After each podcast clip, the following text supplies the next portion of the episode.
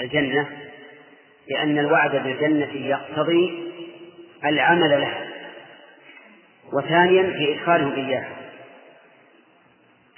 ومن فوائد الآية الكريمة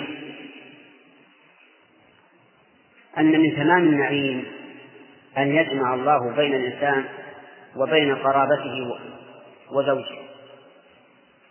فقوله أدخلهم جنات عدن التي وعدتهم ومن صلح من آبائهم إلى آخره. فإن قال قائل هل يلزم من ذلك أن يكونوا في درجة واحدة؟ قلنا لا يلزم. ولكن الأزواج لا بد أن يكونوا في درجة الأزواج. والذرية ذكر الله سبحانه وتعالى في سورة الطور أنهم في درجة آبائهم أيضا. قال الله تعالى والذين آمنوا واتبعتهم ذريتهم بإيمان ألحقنا بهم ذريتهم. وما ألتناهم من عملهم من شيء. وهذا يدل على أن الذرية الذين لم يبلغوا منازل آبائهم أنهم يرفعون حتى يكونوا في منازل آبائهم وأن ذلك لا يقتضي نقص الآباء من المنازل. يعني لا نقول إن الحل وسط نرفع هؤلاء قليلا وننزل هؤلاء قليلا. ولهذا قال وما ألفناهم من عملهم من شيء. لئلا يظن الظان أنه إذا رفع رفعت الذرية فإنها ترفع قليلا وينزل, الآباء بمقدار ما رفع.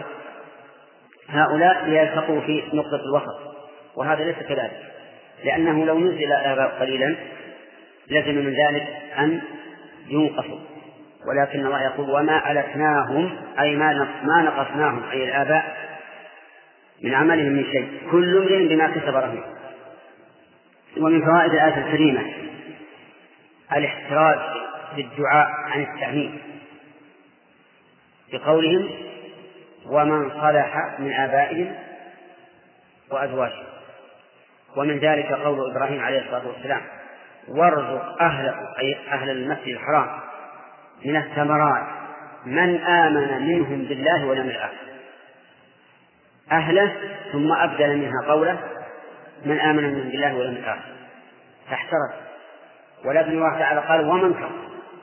يعني أرزق من في هذا البلد ولو كانوا كفارا لكن من كفر فأمتعه قليلا ثم أضطره إلى عذاب النار وبئس المصير. المهم أنه ينبغي للإنسان في الدعاء أن يحترس من التعميم الذي قد يتناول من لا يستحق الدعاء فيكون في دعاء هذا نوع من من الاعتداء. ومن فوائد الآية الكريمة إثبات هذين الاسمين العزيز والحكيم من أسماء الله. وإثبات ما تضمناه من الوصف أو من الصفة. فالعزيز متضمن للعزة والحكيم متضمن. وأيضا والحكم. للحكمة والحكم ومن فوائد الآية التوسل إلى الله تعالى في الدعاء بأسمائه. فإن قال قائل ذكرتم في عدة مواضع أن التوسل بأسمائه ينبغي أن يكون مطابقا للسؤال أو للمسؤول. وهنا ما مناسبة العزة والحكمة للدعاء بإدخال هؤلاء الجنة.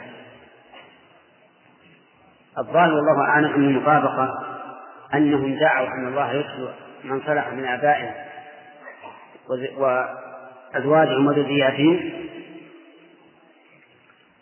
وهذا أمر يحتاج إلى عزة وتمام وتمام سلطة وإلى حكم وحكمة فلهذا ختموا هذا الدعاء بقولهم إنك أنت العزيز الحكيم دون أن يقولوا إنك ذو الفضل العظيم. ومن فوائد هذه الآية الترتيب الوجودي في الأشياء. في أي شيء؟ نعم. آبائهم وأزواجهم وذرياتهم. يعني هذا هو الترتيب أب ثم تزوج ثم ذرية. فهذا ترتيب وجودي ولا شك أن هذا من حسنات اللفظ. ثم قال الله تعالى وقهم السيئات. هذا معطوف على ما سبق على قوله وأدخلهم أي وقهم السيئات. والجملة فعل أمر. وفاعل ومفعول به بل ومفعولين الجملة تضمن فعلا وفاعلا ومفعولين. الفعل قي قي والفاعل مستتر وجوبا والمفعول الأول ألهى والمفعول الثاني السيئات وقي هنا فعل أمر لكنه مكون من حرف واحد بعد أن حذف منه. حذف منه حرفان. هنا الأول والثالث وهذا وهكذا كل مثال ناقص فإنه يكون فعل, فعل إذا كان ثلاثيا فإن فعل الأمر منه على حرف واحد. هذه القاعدة. كل مثال ناقص. ففعل الأمر منه إذا كان ثلاثيا على حرف واحد. عرفتم؟ ما هو المثال؟ الذي أوله حرف علة والناقص الذي آخره حرف علة. طيب إذا القاعدة هذه تشمل أمثلة كثيرة وقد جمعها الخضري. في حاشية ابن عقيل على ألفية بن مالك. جمعها في أبيات. نعم. منها قي في عي. يعني عدد الآن لا يصير من كل معدد لكن الضابط هو هذا. كل ثلاثي كان مثالا ناقصا ففعل الأمر منه على حرف واحد. طيب وقيهم السيئات قال قال المفسر أي عذابة. أي عذابة. وهذا إذا جعلنا السيئات بمعنى الأعمال السيئات فإنه يتعين أن نفسر ذلك بعذاب السيئات لماذا؟ لأن عمل السيئات الآن قد انتهى وقته كذا؟ نعم. وإنما الموجود هو الجزاء. يفسر حينئذ بالعذاب. وأما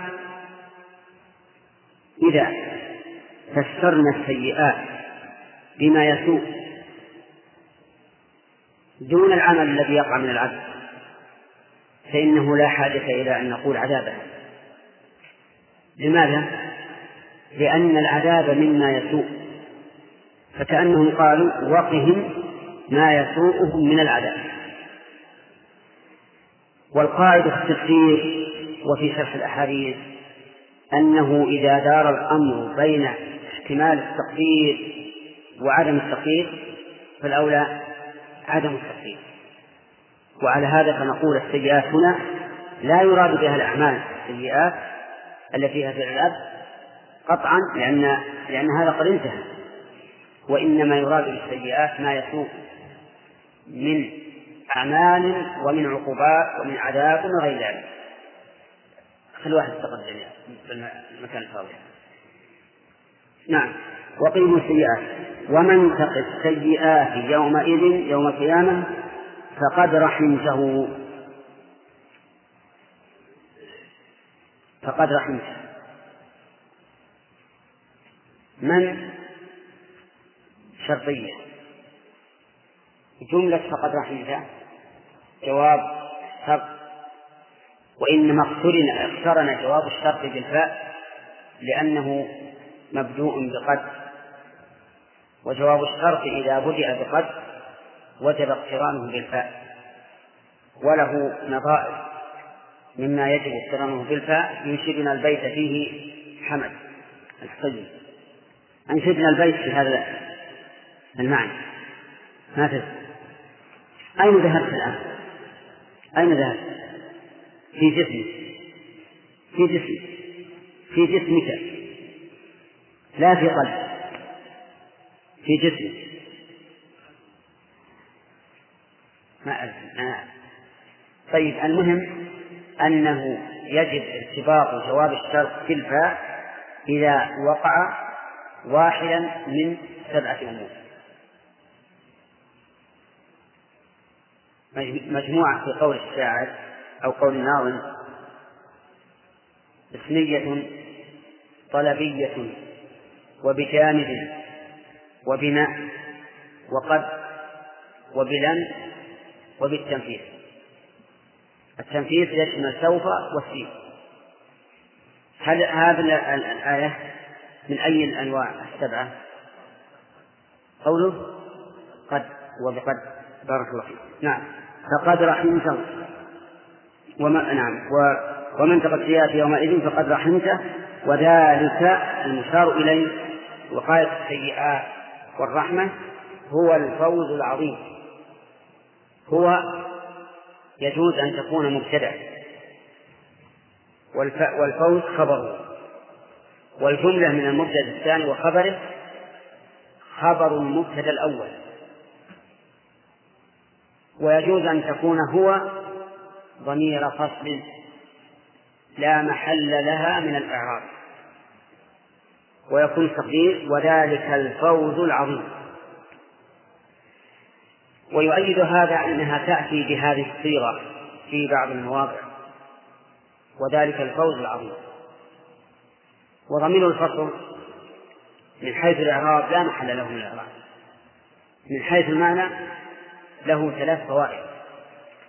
ضمير الفصل من حيث المعنى له ثلاث فوائد.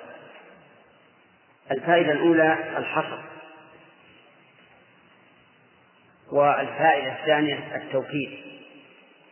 والفائدة الثالثة التمييز بين الصفة والخبر. هذه ثلاث فوائد لضمير الفصل. الفائدة الأولى الأخ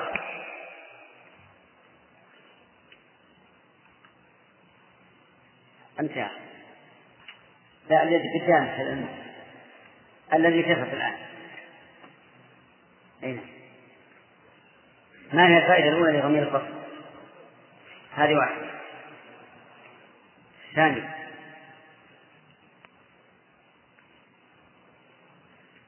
نعم. التوكيد أو التأكيد. التوكيد أصح. ولا تنقض الأيمان بعد توكيدها. ولم نقل تأكيدها. لكنه يجوز الهمزة. طيب. الثالث الأخ أي همزة. من من تتكلم معه الآن ما ما, ما سألت شيئا الفائدة الثالثة. نعم. التمييز بين الخبر والصفة يظهر هذا في المثال. إذا قلت زيد الفاضل وأنت تريد أن تكون الفاضل خبر مبتدأ. فإنه يحتمل أن تكون الفاضل صفة والخبر لم يأتي بعد. يحتمل أن يكون المراد زيد الفاضل فاهم. أليس كذلك؟ ويحتمل أن تكون الفاضل خبر مبتدأ. فإذا جاءت زيد هو الفاضل زاد الإشكال وصار وتعين أن تكون الفاضل خبر مبتدأ. أما التوكيد والحصر فظاهر. يعني كذا قلت زيد هو الفاضل أكدت أنه فاضل وحصرت الفضل فيه. طيب. وقول الفوز العظيم. ما معنى الفوز؟ الفوز حصول المطلوب والنجاة من المطلوب.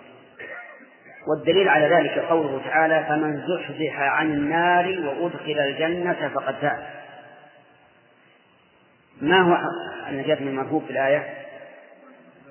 فمن زحزح عن النار. حصول المطلوب وأدخل الجنة ولا تفسير أبين وأوضح من تفسير الله عز وجل. فالفوز هو النجاة من المرهوب وحصول المطلوب. والدليل ما فيه وقولها العظيم وصف له بالعظمة لأنه لا فوز أعظم من هذا. لا فوز أعظم من أن يمن الله عليك بسكن هذه الدار جعلنا الله وإياكم من ساكنيها التي فيها ما لا عين رأت ولا أذن سمعت ولا خطر على قلب بشر. كل الناس في الدنيا المؤمنون يسعون للوصول إلى هذه الدار ولهذا لما قال الأعرابي للنبي عليه الصلاة والسلام يا رسول الله أنا لا أحسن دندنتك ولا دندنة معاذ. ولكني أسأل الله الجنة وأستعيذ به من النار. فقال حوله من نحن لا نريد إلا هذا. وهذا الحديث وإن كان في صحة ما فيه لكن حقيقة هو هذا. كل الناس كل المؤمنين يعملون للوصول إلى هذه الدار. ولا وهو أي العمل لها يسير. لكن على من يسره الله عليه. ومتى ييسر الله عليك ذلك؟ اسمع إلى قول الله تعالى. فأما من أعطى واتقى وصدق بالحسنى الجواب فسنيسره لليسر. اعمل أنت. كما قال النبي عليه الصلاة والسلام اعملوا فكل ميسر لما خلق له. طيب يقول ذلك الفوز العظيم. نأخذ الفائدة في هذه الآية آه، من فوائد هذه الآية أن الملائكة الذين يحملون العرش ومن حوله يسألون الله تعالى أن يقي الذين آمنوا أن يقيهم السيئات أي عذابها حتى يتم لهم المطلوب. فإن قال قائل أليس هذا حاصل مما سبق؟ وقهم عذاب الجحيم وأدخلهم جنات عدن. قلنا بلى. ولكن مقام الدعاء ينبغي فيه البصر انتبه. مقام الدعاء ينبغي فيه البصر لعدة أسباب. السبب الأول أن الدعاء عبادة. فكلما بسطت فيه ازددت تعبدا لله وازددت ثوابا وأجرا. ثانيا أن البسط فيه التفصيل. والتفصيل خير من الإجمال. لأن الإجمال قد ينسى الإنسان فيه أشياء مهمة ولا تطلع على باله. لكن إذا فصل تبين الأمر. الثالث أن التفصيل في الدعاء انبساط مع الله عز وجل. لأن الداعي يناجي ربه. ومن المعلوم أن مناجاة المحبوب يستحب فيها التطويل. أو نقول بعبارة ثانية من المعلوم أن مناجاة المحبوب يحب الحبيب أن يطول أن تطول المناجاة بينه وبين وبين حبيبه. وهذا شيء مشاهد. إذا جلس إليك من تحب فإنك تود أن يطول الحديث ويطول الجلوس حتى إن الزمن ينفرد بسرعة. وإن جلس إليك الثقيل قلت إذا حل الثقيل بدار قوم فما للراحلين سوى فما للسكينة سوى الرحيل. أحيانا يجلس إليك الثقيل. يخاطبك ويكلمك كلما خاطبك بكلمة ولو كانت ثناء عليك كأنما صفع وجهك لأنك يكون عندك كأنه جالس على قلبك. لكن الحديث إذا جلس إليك لا تود أن تفارقه ولا تمل حديثه.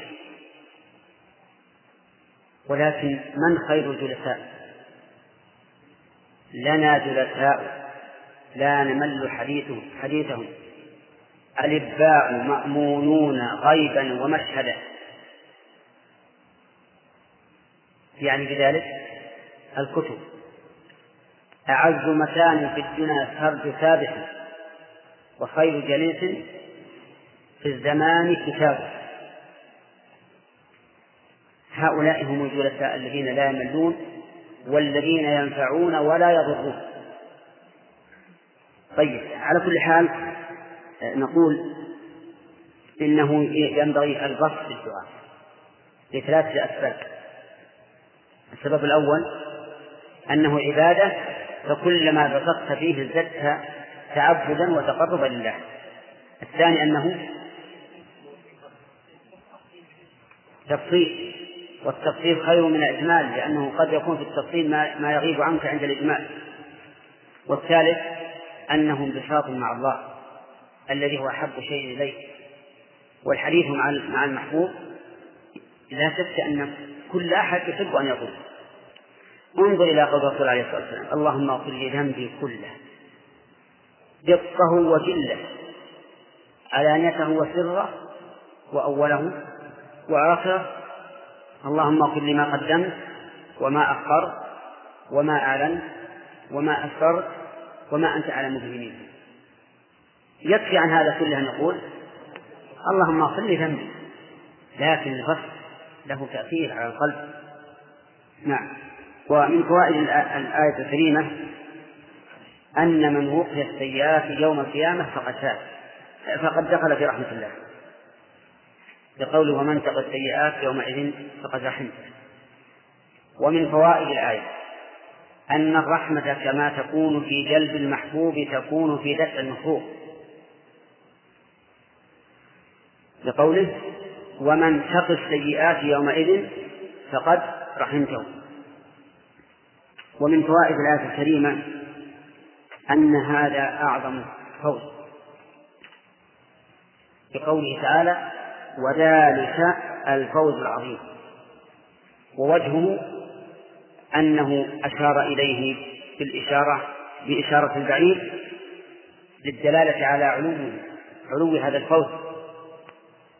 ووصفه بالعظمة فيكون جامعا بين علو المرتبة وعلو الماهية أنه عظيم.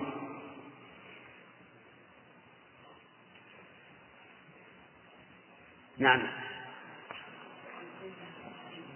ها؟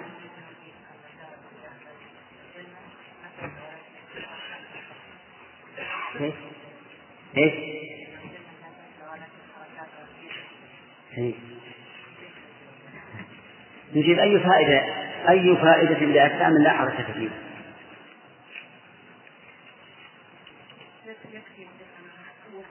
لا ما لا ما يكفي أنهم يقومون لأنه لو كفى ذلك ما احتجنا إلى الجنة أصلا قلنا يكفيكم أنكم نجوتم من النار ولا حاجة إلى الجنة أنت العقيل مع التسلسل في محنة. أشكل عليك التسلسل الأول والآن تحاول أن لا تسلسل في الثاني. نعم. افك هذا اغسل مخك منك. ها؟ اي نعم. إيش؟ إذا؟ إذا؟ إيه؟ إذا خالف.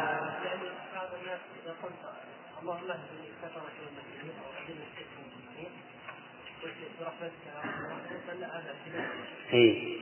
لا غلط أما سمعت هنا ومن تقى السيئات يومئذ فقد رحمته وهذا هو المطلوب وإذا الشرك لا شك أنه نعمة ورحمة. نعم الله.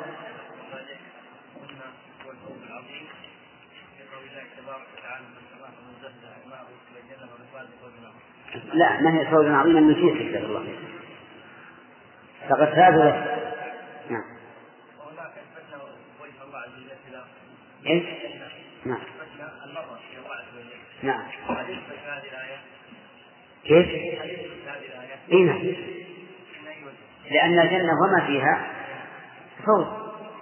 دخول الجنة بما فيها من النعيم فوز وأعظم النعيم في الجنة هو النظر إلى وجه الله. ولهذا ذكرنا لكم يا إخوان ذكرنا لكم أن قول الزمخشري أي فوز أعظم من هذا قلنا هذه كلمة حقيقة ولا ولا يقترب عليها إلا لأننا نعلم أن الرجل لا يثبت النظر إلى وجه الله ولا قلنا له متى دخلت الجنة فأنت دخلت جنة بكل ما فيها من نعمة. نعم.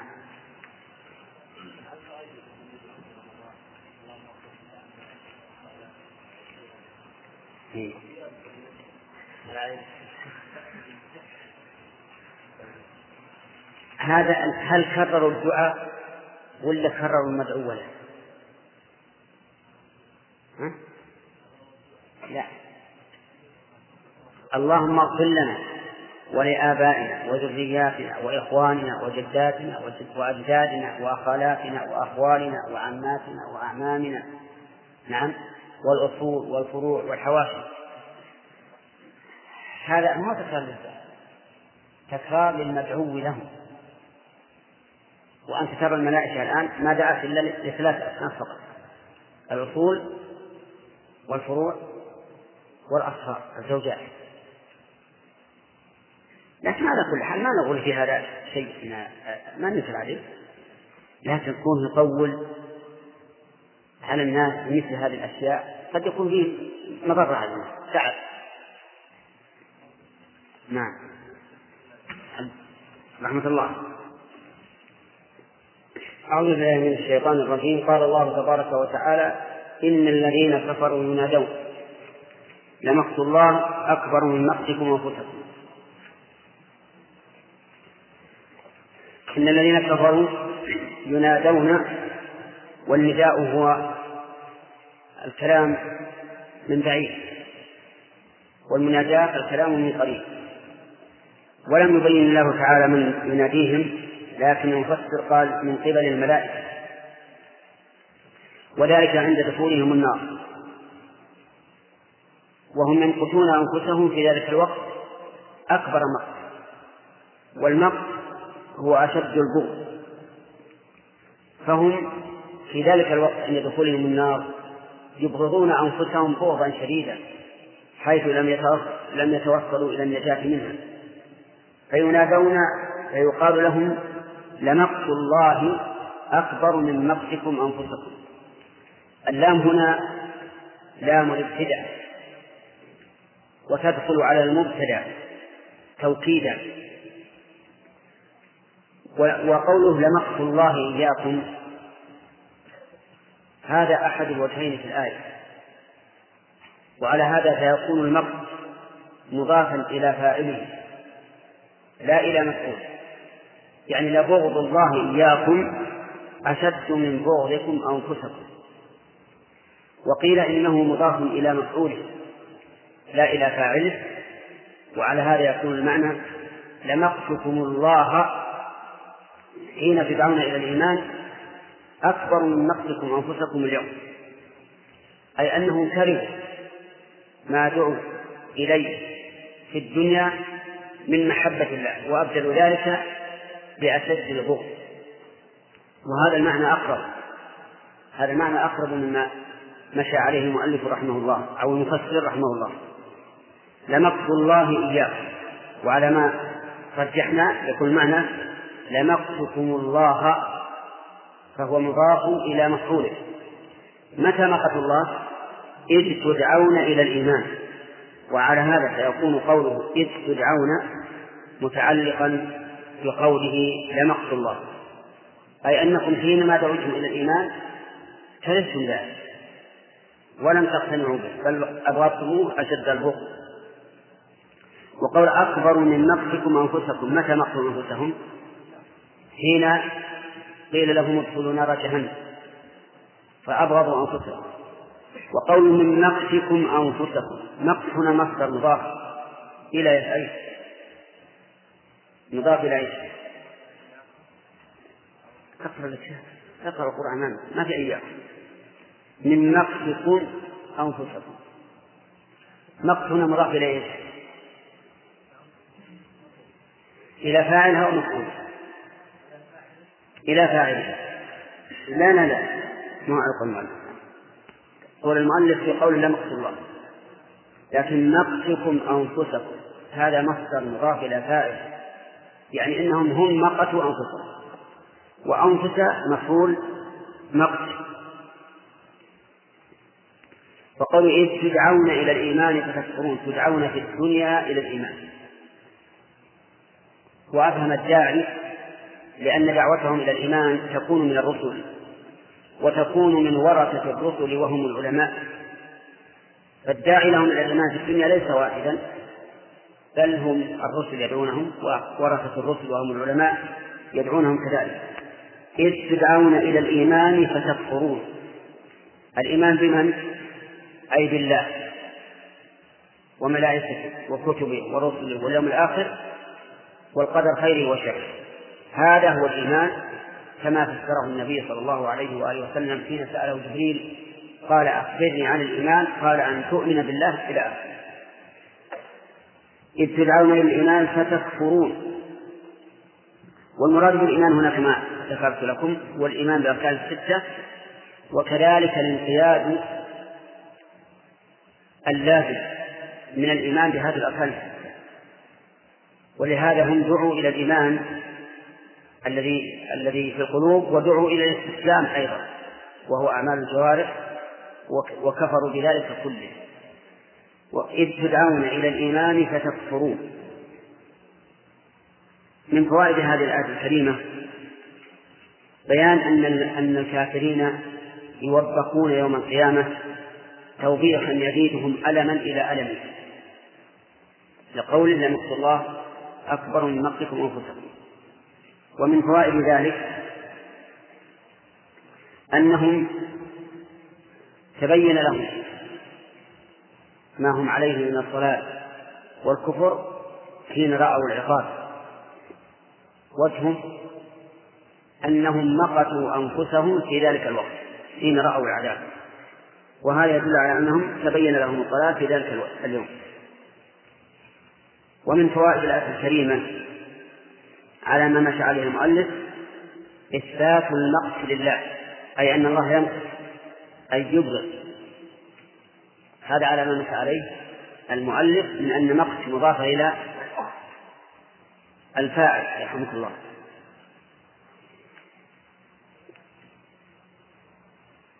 وإذا كنا بقول الراجح لم يكن في الآية دليل على أن الله ينقص لكن الدلالة على أن الله ينقص وأن له مقتا من أدلة أخرى. مثل قوله تعالى كبر مقتا عند الله أن تقولوا ما لا تفعلون. والمقت أشد البغض.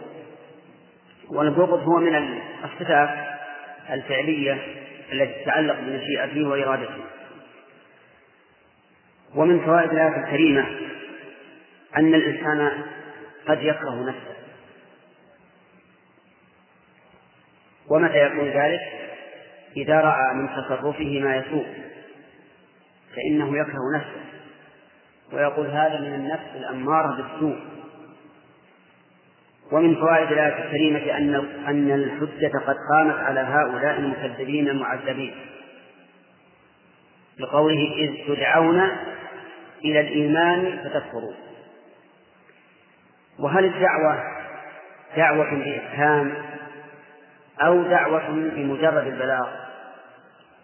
الأول دعوة بإفهام لقول الله تعالى وما أرسلنا من رسول إلا بلسان قومه ليبين لهم. فلا بد من فهم الحجة. ولكن إذا بلغت الإنسان فالواجب عليه أن يبحث عن الفهم. فإن لم يفعل كان مقصرا. ومن فوائد الآية الكريمة أن هؤلاء كفروا عن عناد من أين تؤخذ يا حمد؟ لأنهم دعوا فكفروا وهذا كفر عناد والعياذ بالله ثم قال الله عز وجل قالوا ربنا أمتنا اثنتين وأحييتنا اثنتين فاعترفنا بذنوبنا فهل إلى خروج من سبيل؟ قالوا ربنا أمتنا اثنتين الإماتة هنا ما كان قبل الحياة وبعد الحياة. ما كان قبل الحياة أي وهم أجنة في بطون أمهاتهم. وما كان بعدها وهو الموت الذي يكون بعد الوجود في الدنيا. هاتان ميتتان. وأحييتنا اثنتين. الحياة وهم أجنة في بطون أمهاتهم والحياة بعد البعث يوم القيامة أو حين البعث يوم القيامة. طيب. وهذا كقوله تعالى كيف تكفرون بالله؟ وكنتم أمواتا فأحياكم. ثم يميتكم ثم يحييكم. هذه أربعة. إماتتان وأحياءتان. فهم يقولون ربنا أمتنا اثنتين إماتتين وأحييتنا اثنتين إحياءتين. لأنهم أموات لأنهم نطفا أموات فأحيوا. ثم أميتوا ثم أحيوا للبعث هذا تفسير أمتنا اثنتين وأحييتنا اثنتين. والإماتة الأولى ليست إماتة بعد حياة ولكنها فقد حياة. فصح أن يطلق عليها اسم الموت. وقصر بهذا الإقرار بأن الأمر حق. فكما يعني كما أننا ندرك أنه مرت بنا هذه الأطوار الأربعة موت فحياة ثم موت وحياة فإننا نتيقن أننا أخطأنا. ولهذا قالوا فاعترفنا بذنوبنا يعني فقد اعترفنا بذنوبنا. والذنوب جمع ذنب وهو معصية. والمراد بها هنا الكفر كما قال كما قال المؤلف رحمه الله بكفرنا بالبعث. فهل إلى خروج من سبيل من النار؟ وهل هنا للتمني؟ يعني أنا نتمنى الخروج من النار ولكنه لا لا يحصل لهم ذلك. فهل إلى خروج من النار والرجوع إلى الدنيا لنطيع ربنا من سبيل من طريق وجوابهم لا. وهذا وهذا من المؤلف بناء على أن الاستفهام على بابه أنهم يسألون هل لنا من طريق فنخرج. أما على ما قلنا إنه للتمني فلا فلا يحتاج إلى إلى جواب. فهو كقوله فهل لنا من شفعاء؟ فيشفعون أو نرد فنعمل غير الذي كنا نعمل. هذه الآية فيها إثبات اعتراف هؤلاء المكذبين بأنهم كفروا بالله وأنهم مستحقون لهذا العقاب. ومن فوائد الآية إقرار الكفار بما كانوا ينكرونه من قبل من البعث. وهذا معنى قوله فاعترفنا بذنوبنا. ومن فوائدها أنه في ذلك اليوم تبين لهم الحق وصحة القياس. لأنهم قالوا أمتنا اثنتين وأحييتنا اثنتين. فالنية الأولى قبل أن تنفخ بهم الروح قد أقروا بها وحياة الدنيا قد أقروا بها. متى أقروا بها؟ أقروا بها في الدنيا وهم أحياء. لكن أنكروا البعث بعد الموت. وأما الآن فقالوا نعم البعث بعد الموت كنفس. كنفس الروح في الجليل يعني أن تيقنا الآن أن ما ذكره الله عز وجل من قياس الإعادة على الابتداء أمر حقيقي وأننا أحيينا مرتين وأمتنا مرتين ومن فوائد الآية الكريمة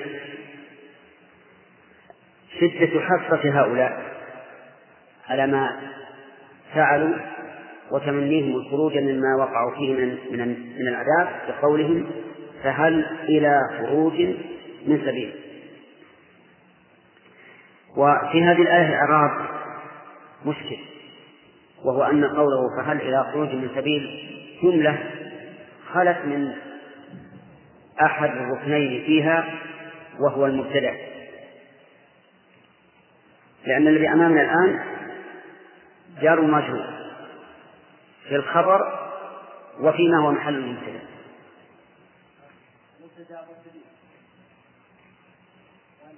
وهل يكون المبتدأ مجهورا؟ نعم. إذا المبتدأ سبيل دخلت عليه حرف من الزائدة إعرابا. زائد الإعراب ولهذا نقول في إعرابها من حرف جر زائد وسبيل مبتدأ مرفوع.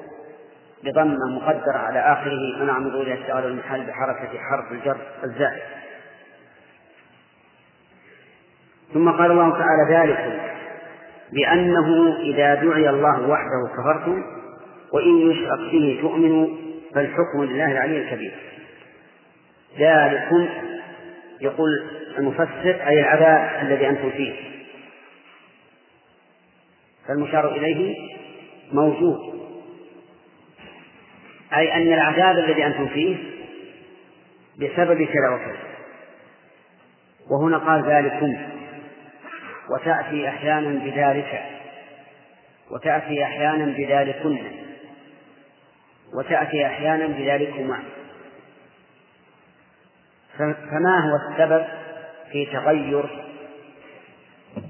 الخطاب في هذه الإشارات فيقال اسم الإشارة بحسب المشار إليه. وكاف الخطاب الذي بعدها التي بعدها بحسب المخاطب.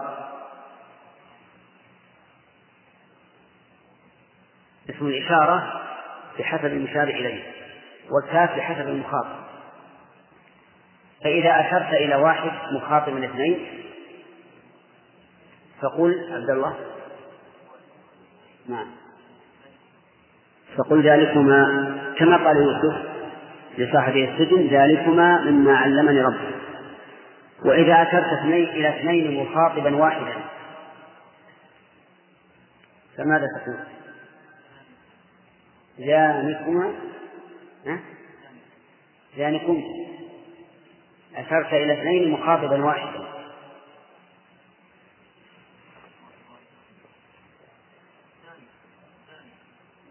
أشرت إلى اثنين مخاطبا واحدا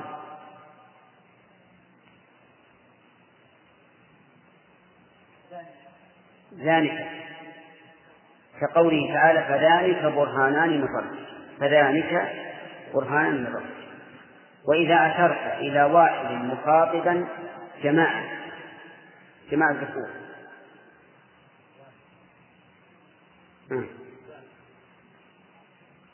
أشرت إلى واحد. مخاطبا جماعة الذكور.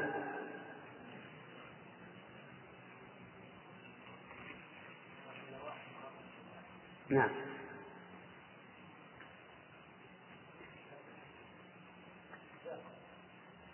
ذاكم هات اللام أحسن.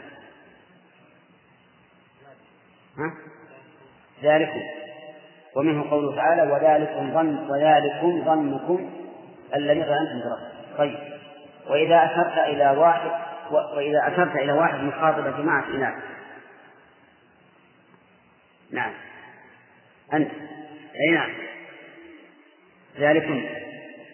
قالت فذلكن الذي لمكنني طيب. وإذا أشرت إلى اثنين مخاطبا اثنين. ذلكما طيب. وإذا أشرت إلى اثنين مخاطبا جماع الذكور.